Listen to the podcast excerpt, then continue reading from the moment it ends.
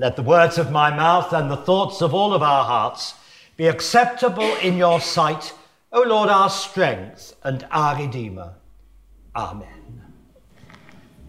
I said last week that during the season of Lent, which will begin shortly, we're going to have a series of sermons on the teaching of Jesus, and I'm using the Lord's Prayer as the way in to that teaching. And the gospel reading today from Matthew's gospel, of course, is a part of the Sermon on the Mount. It is um, a part of the teaching of Jesus given very clearly to us. But today I want to give a kind of introductory sermon to the series. Um, there is, you know, all the difference in the world between knowing something in the mind and realizing it in the heart. When I was a teenager, I knew that people fell in love, but it was very different when I did myself. A world of difference between theory and experience. And that's exactly the same with our faith. In his quartet, Little Gidding, T.S. Eliot says, We shall not cease from exploration, and the end of all our exploring will be to arrive where we started and to know the place for the first time. The end of all our exploring is to start all over again. It's other words that we keep on discovering new truths as we grow. One of the best known stories in the whole of the New Testament is, of course, the story of the prodigal son. Actually, I think we should add an S to that, the prodigal sons, because both of them really are featured in the parable. You know how the young son got terribly bored at home and said, Dad, I want to live in the real world. This village is so boring. And off he went and did everything he shouldn't do. Now, he knew his father. He'd lived with his father all his life, but now he wanted to be free. But he only realized just what it meant to have the kind of father he had when he came home. And instead of being condemned and given the lowest place of the lowest servant in the household, he was received with great celebration. The son had come home again. And his big brother, too, who'd done his duty so faithfully, when his younger brother came home and was forgiven, the big brother felt cheated. I've earned better than this, and I've earned much better than he had.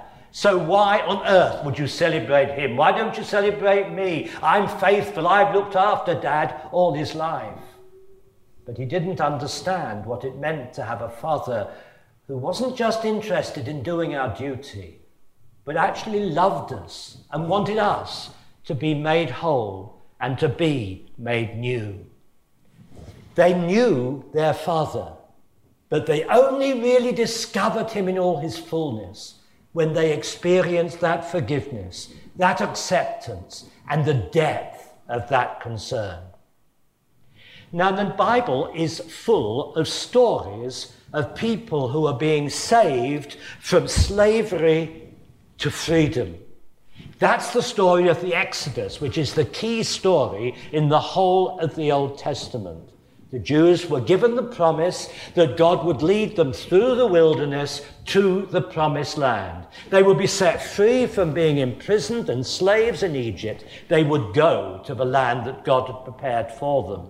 And the same image is used in the New Testament because the life, the death, and the resurrection of Jesus is actually saying, I have come to redeem you from slavery to sin and selfishness and to give you a whole new purpose and meaning to your life, the chance to start again, and a new strength to be made whole and to be made new. One of the best things I ever heard from one of my teachers when I was a theological student was when the professor said, Your job is to make the familiar strange. Now, there we were, all training to be ministers or teachers. And the last thing you expect to be told is that your job is to confuse everybody.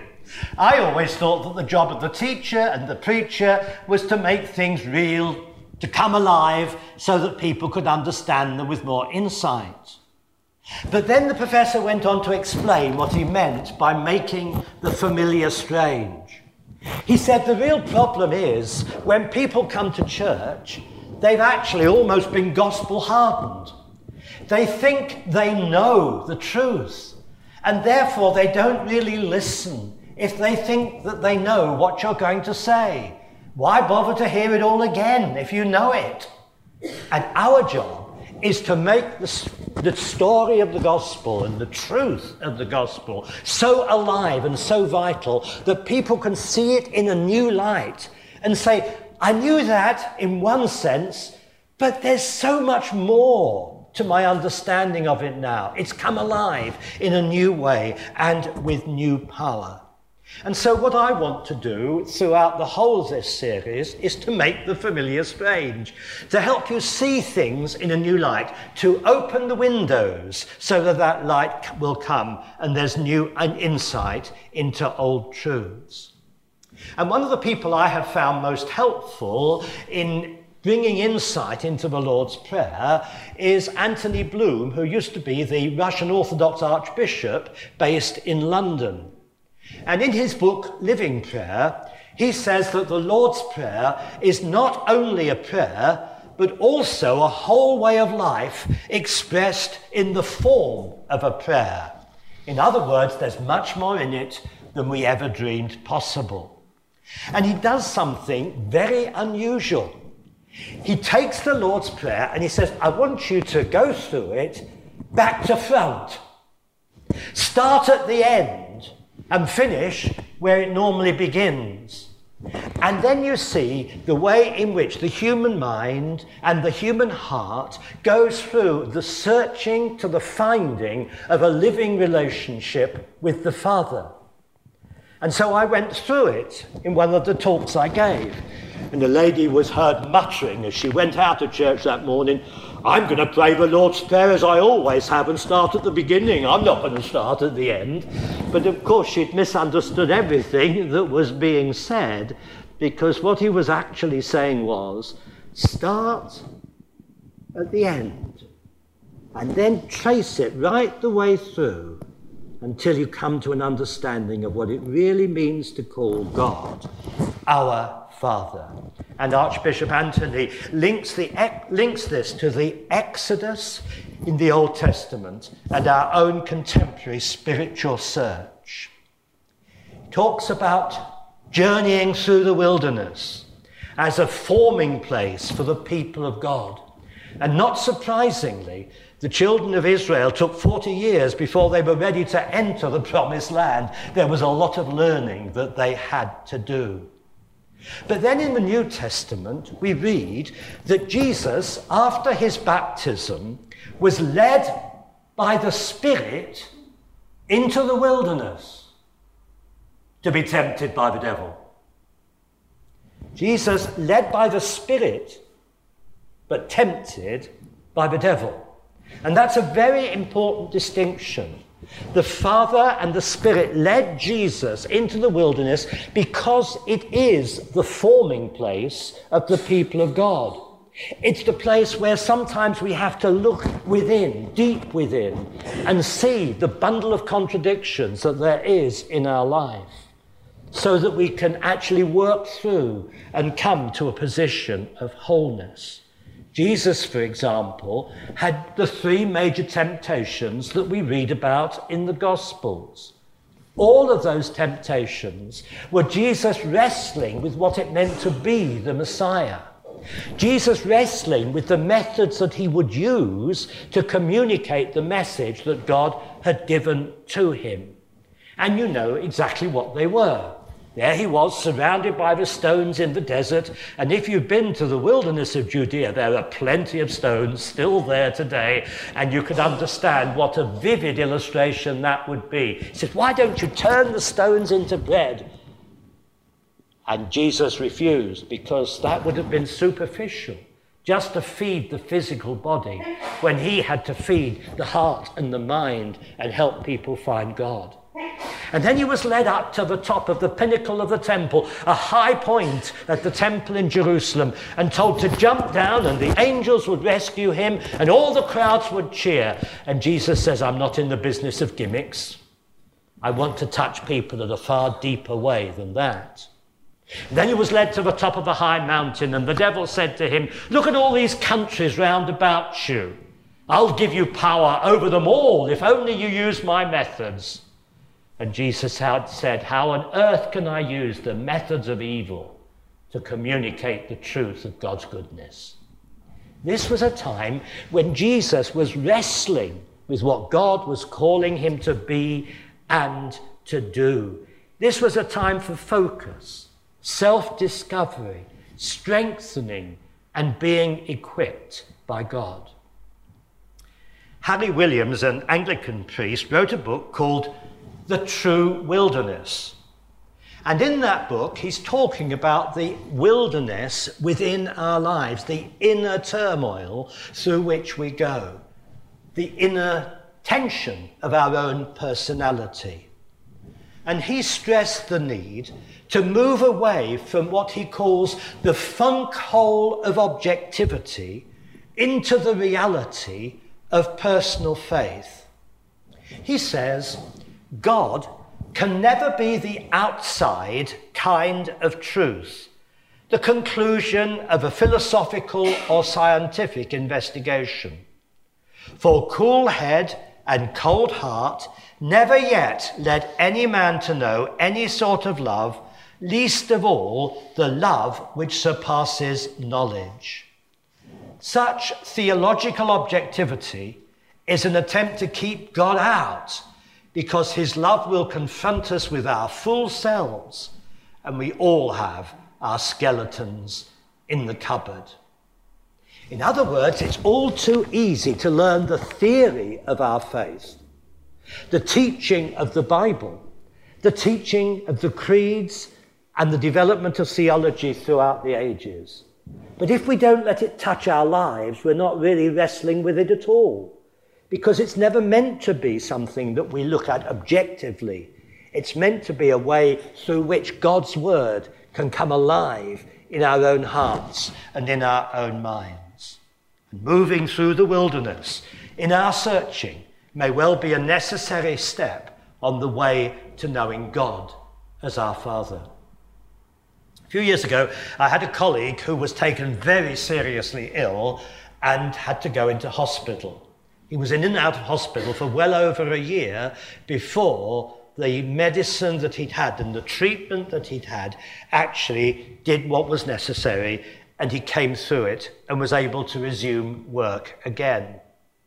When I spoke to him, he said to me, Well, Peter, it was tough while it lasted.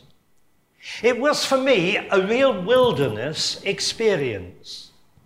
If I had my life over, I'd go through it all again, though, that there are some things you can only learn on the anvil of human suffering. I'd go through it all again, even though it was a living hell, because this was the time of discovering new depths in myself and in my faith. And maybe that's similar to what Paul meant when he said that we can only know the power of the resurrection if we know also the fellowship of his sufferings. Great, a famous uh, uh American TV preacher had a slogan that summed up the whole of his ministry. He was one of the best. There were pretty awful ones as well, but he was one of the best of the TV preachers in America. And he called it this Tough times seldom last, tough people do. And the whole point of his message was that it's the Christian faith that makes us tough so that we can cope when the tough times come. Well, that's what it's all about this wilderness experience, toughening us up.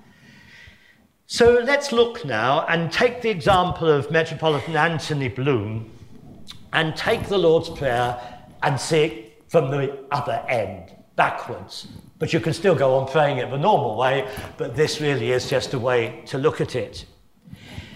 It starts with the journey to the promised land, and we're all on that pilgrimage, moving towards a living relationship with a living God.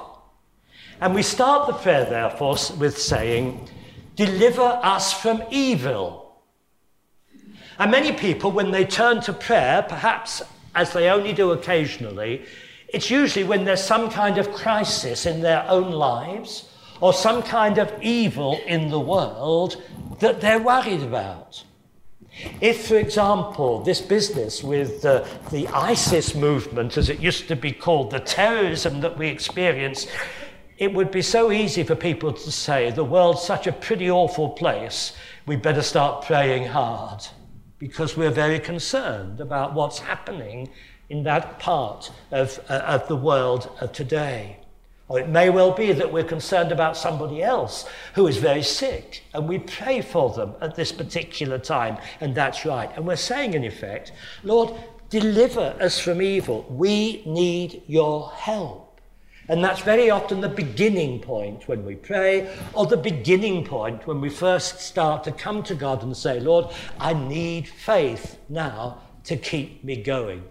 It's very interesting that during the war, although many people found it very difficult uh, to, to, to hold on to their faith, many others were so awe, you know, awfully touched by the horror of war that it drove them to prayer and it drove them to faith. And many an army chaplain would say there are very few atheists just before they go over the peak, of, you know, into battle. And I think that's very, very true. So it starts, deliver us from evil.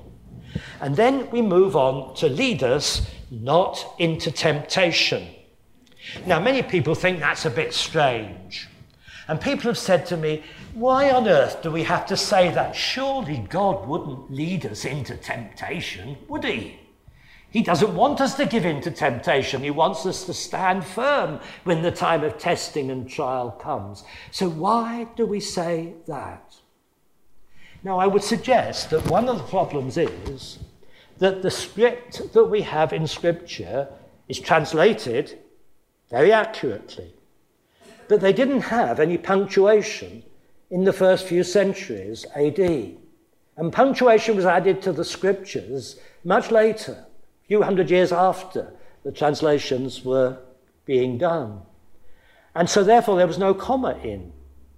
But if you put a comma in that sentence, it makes a lot more sense. Lead us not into temptation, but deliver us from evil.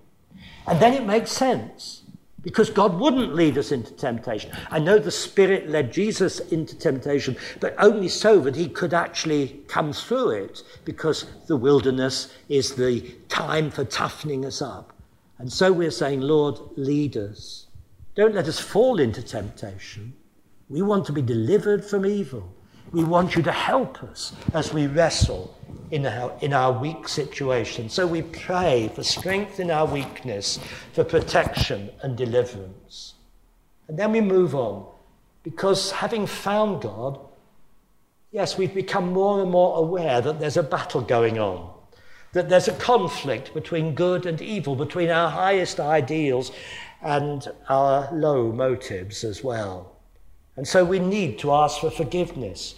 So we pray, forgive us our trespasses. We need time to err. We need time to repent. We need time to be challenged and to get on to the right way. And then we need to realize that if God needs to forgive us, then maybe we need to forgive those who've wronged us. So we have to actually start living in that spirit of forgiveness.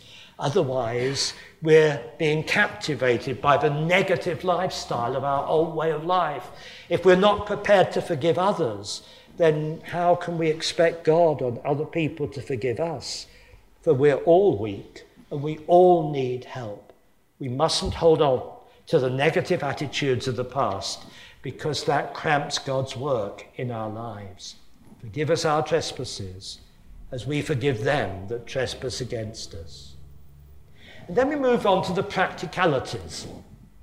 If we're going to keep on journeying, we need the resources so that we can keep moving forward. So we pray, give us this day our daily bread. Not enough to meet our greed, just to meet our need. Come and say, Lord, we need your strength, we need the resources, and we pray that you'll provide for our bodily needs and also meet us at the point of our spiritual hunger. Give us the resources that we need so that we can keep journeying on in our pilgrimage of faith. And then we move on to Thy kingdom come, Thy will be done on earth as it is in heaven. Heaven is the place where God's will is done. Heaven is the realm of perfection. Heaven is the realm where the life and the teaching of Jesus is honored, respected, and put into practice. So we say, Your will is done in heaven. May it be done on earth too. And this is where we're identifying with the purposes and the will of God, and we're making those aims and purposes our own. In other words, we're saying, Lord Jesus, in you I see the way we ought to behave. But I don't want this just to be theory. I commit myself to that way of life. And I want to play my part in bringing those kingdom values into practice in the part of the world in which I live and seek to serve. Then we move on to hallowed be thy name. In other words, may I honor the name of God, the very nature of God, the essence of who God is.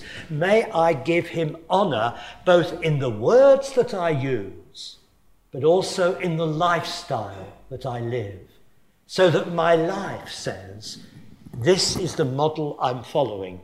I'm seeking to be more and more like Jesus. And it's only when you've been through that long journey from evil through temptation longing for forgiveness, through trusting God for the resources that we need, through identifying with His purposes, that begin, we begin to realize that God is our Father, who art in heaven in that realm of perfection, and that we trust Him. We've come to the mountaintop. We've come to Jerusalem, to the place of the death and the resurrection of the Master. And we realize that that is the way in which he shows how much God loves us and calls us to love and to follow him. And the wonderful truth is, as Bishop David Jenkins used to say, that God is. He is as he is in Jesus. And therefore, there is hope. We have a relationship with the God revealed in Jesus Christ and he will never leave us nor forsake us. We can put our trust and our hope in him. Now, I don't know about you, but I find that a very helpful impression of the pilgrimage of faith. As we journey from the times of need and difficulty and gradually realize that God is with us, leading us on and drawing us out so that we can be made whole. And like the younger son in the story of the prodigal son, he who wanted to rebel gradually realized his need. I will arise and go to my father and say unto him, Father, I've sinned against heaven and before you, and I'm no longer worthy to be called your son. Make me as a hired servant. And the father said, No, you're my son. Put a ring on his finger and a cloak of honor on his shoulder, and let's have a banquet to celebrate that my boy has come home again the Father welcoming the Son in love. Well, this story in the early church, when new people became Christians, they would have training in the essence of the teaching of Jesus, the teachings of the church. And that would all lead up to Holy Week. And then the Saturday, Holy Saturday, the day between Good Friday and Easter Sunday, they would learn and learn by heart the words of the Lord's Prayer. And then on Easter Sunday, they would be baptized. And as they went below the waters, that would remind them of the death of Jesus. And as they came out of the waters, that would be a sign of the resurrection, the new life that was offered because Jesus was raised from the dead. And it was only then after they'd experienced that baptism, that resurrection, that new life, that they could pray the Lord's Prayer for themselves. And they began with the words, Our Father, who art in heaven, the one that we've been studying, the one with whom we now have a living relationship. I was born back in the days of the Second World War. And I never saw my father until I was over two years of age because he was fighting in Burma. And every night I would be picked up by mum and I'd kiss her and say, Good night, mummy, or she would help me say it. And then I would kiss a picture of this man in the uniform of the Royal Artillery. And I would say, Good night, daddy. And then I'd go to bed and I'd sleep. One day a stranger knocked on the door. And Mum welcomed him with open arms and much joy and tears of rejoicing. And she said to me, Here you are, Peter, this is your daddy.